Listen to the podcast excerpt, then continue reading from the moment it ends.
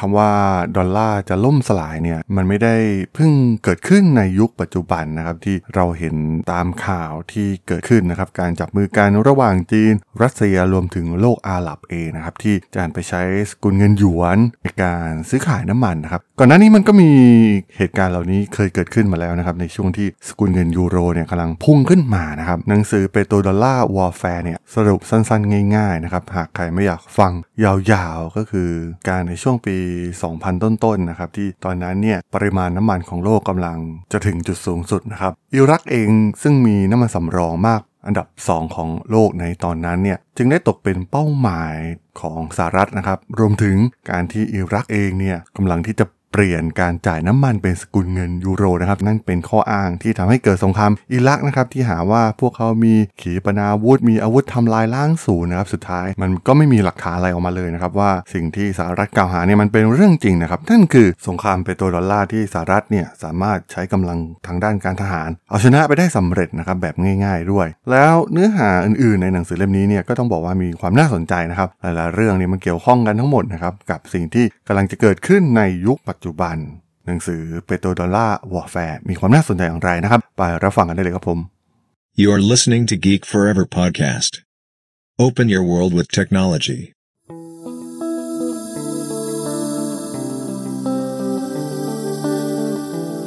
This is Geek Book.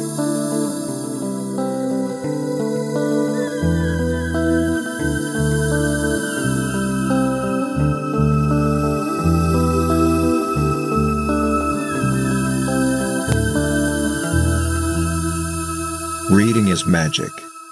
สวัสดีครับ ผมดนทราดนจากดนบล็อกนะครับ และนี่คือรายการ Geek Book นะครับวันนี้จะมารีวิวหนังสือเล่มหนึ่งนะครับเป็นหนังสือเก่านะครับแต่ว่ามีความน่าสนใจแล้วก็สอดคล้องกับสภาวะที่เกิดขึ้นในยุคปัจจุบันนะครับในเรื่องของเปโตรดอลลาร์เอง สงครามสกุลเงินที่กำลังเกิดขึ้นนะครับตอนนี้มีการพูดกันว่าสกุลเงินดอลลาร์เนี่ยอาจจะถึงคราล่มสลายอีกครั้งนะครับคำพูดนี้มันไม่ได้เกิดขึ้นครั้งแรกนะครับเพราะว่าในหนังสือเล่มนี้เองนะครับมันก็เคยเกิดขึ้นมาแล้วนะครับที่มีคนต่างพูดว่าเออสกุลเงินดอลลาร์เนี่ยจะล่มสลายนะครับ สุดท้ายมันก็ไม่เกิดขึ้นจริงนะครับ แล้วถามว่ามันเกี่ยวกับเรื่องเทคโนโลยียังไงนะครับ เพราะว่าใครที่ติดตามเพจผมเอง หรือว่าทางช่อง YouTube นะครับที่ทำพอดแคสต์เนี่ย ก็ส่วนใหญ่ก็จะเน้นเนื้อหาไปทางด้านธุรกิจและเทคโนโลยีเป็นหลักนะครับ ซึ่งมันเกิดขึ้นจากการที่ได้มีโอกาสไปอ่านเรื่องราวของประวัติมูฮัมหมัดบินซันมานนั่นเองนะครับ ที่เป็นมกุฎราชกุมารของซาอุดิอาระเบียนะครับ คนคนนี้มีความสำคัญต่อการเปลี่ยนแปลงของโลกมากๆนะครับ ถ้าใคร เคยอ่านที่ผมเคยเขียนเป็นซีรีส์เนี่ยคือเขาค่อนข้างมีบทบาทแล้วก็มีหัวคิดแบบใหม่นะครับ สิ่งที่เกิดขึ้นในทุกวันนี้เนี่ยปัจจัยหนึ่งที่ทำให้ทางฝั่งอาหรับโลกอาหรับเอง หันไปจับมือกับทางฝั่งจีน หรือว่ารัสเซียเองเนี่ยมันเป็นการมองขาดจากชายคนนี้ด้วยนะครับก็คือมูฮัมหมัดบินซัลมาน และเขาก็เป็นคนที่ให้ทุนกับทาง SoftBank นะครับในการตั้ง Vision Fund ซึ่งเป็นเงินมหาศาลมากๆนะครับมันเกี่ยวกับเทคโนโลยีอยู่แล้วนะครับ เพราะว่าเงินจากน้ำมันเนี่ยมันก็ไหลต่อไปที่การ funding ไปกลุ่มสตาร์ทอัพกลุ่มเทคโนโลยีนะครับให้สามารถที่จะนำเงินไปสร้างธุรกิจ โดยเน้นไปที่สตาร์ทอัพนะครับเพราะว่ามันต้องใช้เม็ดเงินจำนวนมหาศาลในการอัดโปรโมชั่นต่างๆนะครับทำให้กิจการเติบโตอย่างรวดเร็วนะครับแต่ว่าการลงทุนหลาย ๆ ครั้งในช่วงหลังของซอฟแบงค์และวิชั่นฟันเองเนี่ยก็ถือว่าค่อนข้างล้มเหลวนะครับมีตัวเลขขาดทุนค่อนข้างมากนะครับ ก็น่าสนใจนะครับ มันเป็นการผูกโยงกันอยู่แล้วนะครับ ทุกเรื่องมันไม่สามารถที่จะไปโฟกัสเรื่องใดเรื่องหนึ่งได้นะครับ มันเชื่อมโยงกันหมดในตอนนี้ ทั้งภูมิศาสตร์ ทางด้านการเมือง เรื่องธุรกิจ เรื่องเทคโนโลยีนะครับ มันล้วนแล้วมีความเชื่อมโยงกันแทบจะทั้งหมด หนังสือเล่มนี้เองเนี่ยเขียนโดย William R. Clark นะครับซึ่งเป็นนักวิจัยที่ Johns Hopkins University School of Medicine นะครับ เขาก็วิจัยในเรื่องของปัญหาน้ำมัน สกุลเงินที่เกี่ยวข้องกับน้ำมันนะครับ ภูมิรัฐศาสตร์ของสหรัฐนะครับ ก็ได้รับรางวัลมากมายนะครับ แต่ว่ามันเป็นการรวบรวมเนื้อหาจากบทความรวมถึงหนังสือหลาย ๆ เล่มนะครับที่มาอ้างอิงใน หนังสือ Petrodollar Warfare เล่มนี้นะครับ ก็ถือว่าก็ต้องฟังหูให้หูเหมือนกันนะครับ หนังสือจากทางฝั่งตะวันตกเอง มันก็ต้องมีการชั่งน้ำหนักนิดนึงนะครับ ว่าควรจะเชื่อเรื่องไหนบ้างนะครับ บางทีมันเป็นเรื่องของการโฆษณาชวนเชื่ออยู่บ้างนะครับ แต่หนังสือเล่มนี้เนี่ยออกจะเน้นไปทางวิจารณ์นโยบายของทางสหรัฐอเมริกาเองนะครับ มีการพูดถึงการเป็นเจ้าโลกของอเมริกานะครับ เหมือนกับเป็นนักล่าอาณานิคมในยุคศตวรรษที่ 20 นะครับ กลยุทธ์ที่พวกเขาใช้กับอิรักนะครับในการบุกเข้าไปยึดเหมือนกับยึดคลังน้ำมันเลยครับเพราะว่าตอนนั้นเนี่ยซาดัมฮุเซนเองเนี่ยก็ต้องการที่จะหันไปใช้สกุลเงินยูโรใช่ไหมครับก็สหรัฐเห็นว่ามันมีความเสี่ยงค่อนข้างสูงนะครับกับสกุลเงินของพวกเขานะครับเพราะว่าหากอิรักที่มีคลังน้ำมันสำรองเป็นอันดับ 2 ของโลกเนี่ยหันไปใช้สกุลเงินยูโรเนี่ยโอกาสที่ประเทศอื่นๆเนี่ยจะย้ายตามกันไป มันก็มีโอกาสเกิดขึ้นได้นะครับแน่นอนว่ามันทำให้เกิดความตึงเครียด ระหว่างสหรัฐกับทางยุโรปเองด้วยซ้ำนะครับ เพราะว่าพันธมิตรที่ไปบุกอิรักจริงๆเนี่ยมีเพียงแค่อังกฤษกับออสเตรเลียเท่านั้นนะครับ ฝรั่งเศสเยอรมัน หรือว่าประเทศอื่นๆ ในฝั่งยุโรปที่ใช้สกุลเงินยูโรเองเนี่ยก็ไม่ได้มาเป็นพันธมิตรในการบุกไปยังอิรักในครั้งนี้ การที่จะก้าวขึ้นมาเป็นมหาอำนาจของโลกเองเนี่ยแน่นอนนะครับว่ากำลังทางด้านการทหารเป็นสิ่งสำคัญมากๆนะครับหลังจากจบสงครามโลกครั้งที่2เนี่ยแน่นอนว่าสหรัฐก็ขึ้นมาเป็นอันดับหนึ่งนะครับมีฐานทัพ มากมายอยู่ทั่วทุกมุมโลกนะครับ ซึ่งอำนาจทางการทหารของสหรัฐเองเนี่ยมันไม่สมดุลกับเรื่องของเศรษฐกิจของพวกเขานะครับ ไม่ว่าจะเป็นเรื่องของการขาดดุลงบประมาณ การก่อหนี้ของผู้บริโภ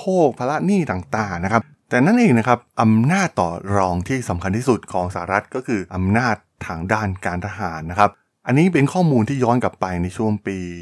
บุกสงครามอิรักนะครับ เพราะว่าในตอนนั้นเนี่ยสหรัฐเองเนี่ยใช้จ่ายงบประมาณด้านกลาโหมอยู่ที่ประมาณ 417,000 ล้านดอลลาร์นะครับในขณะที่รัสเซียคู่แข่งของพวกเขาเนี่ยมีงบประมาณด้านกลาโหมอยู่เพียงแค่ 91,000 ล้านดอลลาร์เพียงเท่านั้นนะครับ ฐานทัพสหรัฐเนี่ยมีเครือข่ายอยู่ทั่วทุกมุมโลกนะครับ มีการสร้างขึ้นอย่างต่อเนื่องยึดน่านน้ำแทบจะทุกที่ในโลกของเรานะครับ มีฐานการปฏิบัติงานทางด้านการทหาร 725 แห่งใน 120 ประเทศนะครับ ขนาดที่ว่าในเกาะโอกินาวาของญี่ปุ่นเนี่ยมีฐานทัพที่อยู่แยกกันถึง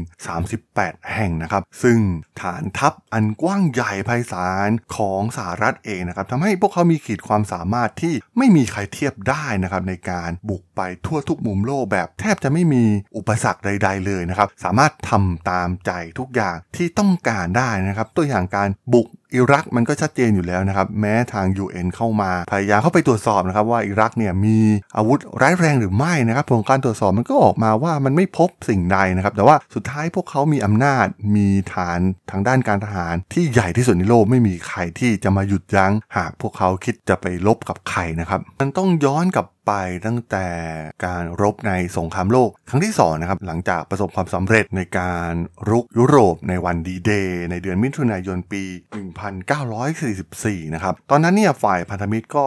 คิดว่าสงครามน่าจะยุติลงภายในเวลาไม่กี่ปีนะครับและเห็นได้ชัดว่าโลกกำลังต้องการรักษาเสถียรภาพทางเศรษฐกิจนะครับ นำไปสู่การประชุมการเงินชื่อดังนะครับ ที่หลายๆคนน่าจะคุ้นเคยกันดีนั่นก็คือเบรตันวูดนั่นเองนะครับ มีการสร้างระบบการเงินระหว่างประเทศใหม่ โดยใช้สกุลเงินดอลลาร์สหรัฐเป็นหลัก ซึ่งตอนแรกเนี่ยก็มีการนำทองคำมาค้ำประกันนะครับ อย่างที่หลายคนรับรู้กันแต่สุดท้ายเนี่ยเมื่อมีคนพยายามที่จะมาไถ่ถอนทองออกไปนะครับ โดยเฉพาะจากประเทศฝรั่งเศสนายพลชาวเดอโกนะครับที่เป็นประธานาธิบดีของฝรั่งเศสเนี่ยต้องการที่จะไถ่ทองออกมาจำนวนมากนะครับ ตอนนั้นเนี่ยอยู่ในช่วงต้นของทศวรรษที่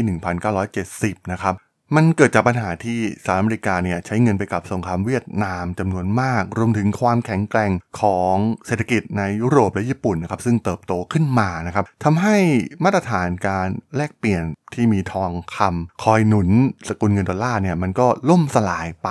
ทางรัฐบาลของประธานาธิบดีนิกสันเนี่ยก็ได้เริ่มเจรจาระดับสูงกับทางซาอุดิอาระเบีย เพื่อกำหนดราคาขายน้ำมันระหว่างประเทศเพียงฝ่ายเดียวนะครับ เป็นสกุลเงินดอลลาร์เพียงเท่านั้นนะครับ มีการบรรลุข้อตกลงกับกลุ่มผลประโยชน์ทางด้านธนาคารนะครับ ทั้งในนิวยอร์กและลอนดอนนะครับ ซึ่งได้กำหนดสิ่งที่มันกลายเป็นที่รู้จักกันในชื่อการรีไซเคิล Petrodollar และสุดท้ายก็ได้มี การตกลงกับกลุ่มโอเปกนะครับว่าจะคงราคาน้ำมันเป็นดอลลาร์เพียงเท่านั้น ก็ต้องบอกว่าอำนาจของอเมริกาในช่วงตั้งแต่ปี 1945 หลังจบสงครามโลกครั้งที่ 2 นะครับ จนถึงปี 1999 เนี่ยเป็นมหาอำนาจของโลกที่ได้รับการยอมรับไปทั่วโลกนะครับ เพราะว่าพิจารณาจากความสามารถทางด้านเศรษฐกิจ และการทหารนะครับที่พวกเขามีความแข็งแกร่งอย่างมากนะครับ แต่ว่าหลังปี 1999 เป็นต้นมานะครับหลังการเกิดขึ้นของสกุลเงินยูโรเองนะครับมันก็ทำให้เกิดสงคราม Petrodollar เกิดขึ้นนะครับชนวนมันมาจากการที่สหรัฐอเมริกาเนี่ยเข้าไปบุกอิรักนั่นเองนะครับ เพราะว่าเป้าหมายสูงสุดของพวกเขานั่นคือการที่จะทำให้โอเปกเนี่ยใช้เงินดอลลาร์เป็นสกุลเงินหลักในการซื้อขายน้ำมันเหมือนเดิมนะครับในตอนนั้นเนี่ยที่สกุลเงินยูโรเนี่ยกำลังพุ่งขึ้นมานะครับ ความเป็นเจ้าโลกของอเมริกาเนี่ยมันวางอยู่บนเสาหลัก 2 อย่างที่สำคัญมากๆนะครับ นั่นก็คือเรื่องของอำนาจทางการทหารที่เหนือกว่าคู่แข่งอื่นๆอย่างมากเพราะฉะนั้นไม่ต้องคิดเลยนะครับว่าสกุลเงินยูโรทางยุโรปเองเนี่ยจะขึ้นมาสู้กับสหรัฐได้อย่างไรในอำนาจนี้นะครับ เพราะว่าในปี 2003 นะครับการใช้จ่ายด้านกลาโหมของสหรัฐเนี่ยมากกว่าสหภาพยุโรปทั้งทวีปถึง 3 เท่านะครับ ประมาณ 417,000 ล้านดอลลาร์นะครับ ซึ่งทางฝั่งสหภาพยุโรปเนี่ยใช้งบประมาณไปเพียงแค่ 120,000 ล้านดอลลาร์นะครับสหรัฐเนี่ยใช้งบประมาณมากกว่า 20 ประเทศ ในอันดับถัดไปรวมกันซะอีกนะครับ มันเป็นความเหลื่อมล้ำอย่างชัดเจนมากๆนะครับสำหรับ เสาหลักที่ 2 นั่นก็คือบทบาทของเงินดอลลาร์นั่นเองนะครับในฐานะสกุลเงินสำรองโลกระหว่างประเทศนะครับจนมันมีการเข้ามาของสกุลเงินยูโรในปี 1999 นะครับก่อนหน้านี้เนี่ย ไม่มีสกุลเงินใดนะครับที่มาท้าทายอำนาจสูงสุดของสกุลเงินดอลลาร์ในแวดวงการค้าโลกนะครับถือได้ว่าความเป็นเจ้าโลกของสกุลเงินดอลลาร์เนี่ยมันมีความสำคัญยิ่งกว่าอำนาจทางด้านการทหารซะอีกนะครับเพราะว่าหากเราถอดเสาหลักอย่างสกุลเงินดอลลาร์ออกไปเนี่ยจะส่งผลกระทบต่อเสาหลักในด้านการทหารแน่นอนนะครับ อำนาจสูงสุดของเงินดอลลาร์เองเนี่ยช่วยให้สหรัฐเนี่ยมีความสามารถในการรักษาการขาดดุลบัญชีเดินสะพัดประจำปีนะครับผ่านการลดภาษีครั้งใหญ่สร้างอาณาจักรทางการทหารขนาดใหญ่มีฐานทัพทั่วทุกมุมโลกนะครับแล้วก็ยังมีประเทศอื่นๆ ทั่วโลกเนี่ยยอมรับกุลเงินของตนเองในการเป็นสื่อกลางในการแลกเปลี่ยนสินค้า และบริการในการนำเข้าสินค้าของพวกเขาเองนะครับ รัฐบาลกลางสหรัฐเองเนี่ยไม่มีข้อจำกัดใด ๆ ในการพิมพ์เงินดอลลาร์ขึ้นมาใหม่นะครับถึงสามารถที่จะดำเนินนโยบายการคลังที่มันไร้ระเบียบวินัยนะครับเพื่อรักษาสถานะมหาอำนาจของสหรัฐ ข้อจำกัดเพียงอย่างเดียวคือจำนวนเงินดอลลาร์ที่อยู่ในโลกทั้งหมดนะครับที่ทั่วโลกเนี่ยเต็มใจที่จะยอมรับและเชื่อถือเครดิตของสหรัฐอเมริกาซัดดัมฮุสเซนเองเนี่ยก็มองว่ามันถึงเวลาที่ต้องมองทางเลือกอื่น ที่จะใช้แทนที่สกุลเงินดอลลาร์สหรัฐนะครับ แต่มันก็ไม่มีข้อมูลที่ชัดเจนนะครับว่าเป็นฝ่ายซัดดัมฮุสเซนเองนะครับที่เป็นผู้ริเริ่มแนวคิดในการเปลี่ยนไปใช้เปโตรยูโรหรือว่าทางฝั่งสหภาพยุโรปเองเนี่ยติดต่อเข้ามาด้วยแนวคิดดังกล่าวนี้นะครับ โดยเงินรายได้จากน้ำมันของอิรักเนี่ยจะเข้าสู่บัญชีพิเศษของ UN สำหรับโครงการ Oil for Food นะครับ หลังจากนั้นก็ฝากไว้ในธนาคาร BNP ซึ่งเป็นธนาคารชั้นนำของประเทศฝรั่งเศสนะครับ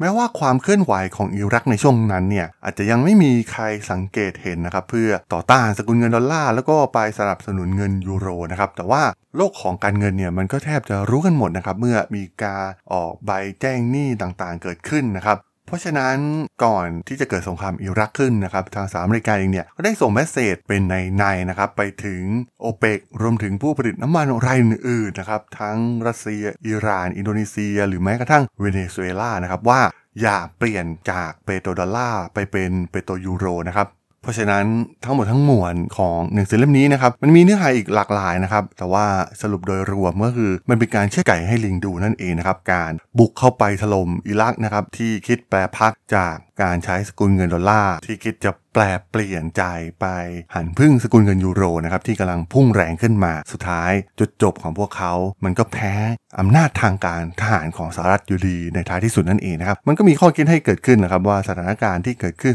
ในตอนนี้นะครับมันจะเป็นอย่างไรต่อแต่ว่าตอนนี้เนี่ยโอ้โหมีการรวมตัวกันทั้งฝั่งอาหรับ ทั้งฝั่งจีนรัสเซียนะครับเป็นพลังที่แข็งแกร่งมากๆนะครับที่จะมีการผลักดันเงินอย่างสกุลเงินหยวนเองนะครับมาใช้ในการซื้อขายน้ำมันนะครับ ซึ่งก็ต้องมาดูกันต่อไปนะครับว่าอนาคตมันจะสามารถล้มสกุลเงินดอลลาร์อย่างที่สกุลเงินยูโรเนี่ยเคยคิดขึ้นมาท้าทายมาแล้วก่อนหน้านี้ได้หรือไม่นะครับซึ่งอนาคตมันเป็นสิ่งไม่แน่นอนอยู่แล้วนะครับอะไรมันก็เกิดขึ้นได้นะครับอะไรที่ว่าแน่นอนเนี่ยสุดท้ายเวลามันจะเป็นเครื่องพิสูจน์นั่นเองนะครับผม สำหรับเรื่องราวของหนังสือ Petrodollar Warfare ใน EP นี้ ผมว่าต้องขอจบไว้เพียงเท่านี้ก่อนนะครับสำหรับเพื่อนๆที่สนใจเรื่องราวทางธุรกิจเทคโนโลยีและวิทยาศาสตร์ใหม่ๆ ที่มีความน่าสนใจก็สามารถติดตามมาได้นะครับ ทางช่อง Geek Forever's Podcast ตอนนี้ก็มีอยู่ในแพลตฟอร์มหลักๆ ทั้ง Podbean Apple Podcast Google Podcast Spotify YouTube แล้วก็จะมีการอัปโหลดลงแพลตฟอร์ม Blockdit ในทุกๆ ตอนอยู่แล้วด้วยนะครับ ถ้ายังไงก็ ฝากกด Follow ฝากกด Subscribe กันด้วยนะครับ แล้วก็ยังมีอีกช่องทางหนึ่งในส่วนของ Line แอดที่ a d t h a d o n t h a R A D H O L สามารถแอดเข้ามาพูดคุยกันได้นะครับ ผมก็จะส่งสาระดีๆ พอดแคสต์ดีๆ ให้ท่านเป็นประจำอยู่แล้วด้วยนะครับ ถ้าอย่างไงก็ฝากติดตามทางช่องทางต่างๆ กันด้วยนะครับสำหรับใน EP นี้เนี่ยผมต้องขอลากันไปก่อนนะครับ เจอกันใหม่ใน EP หน้านะครับผม สวัสดีครับ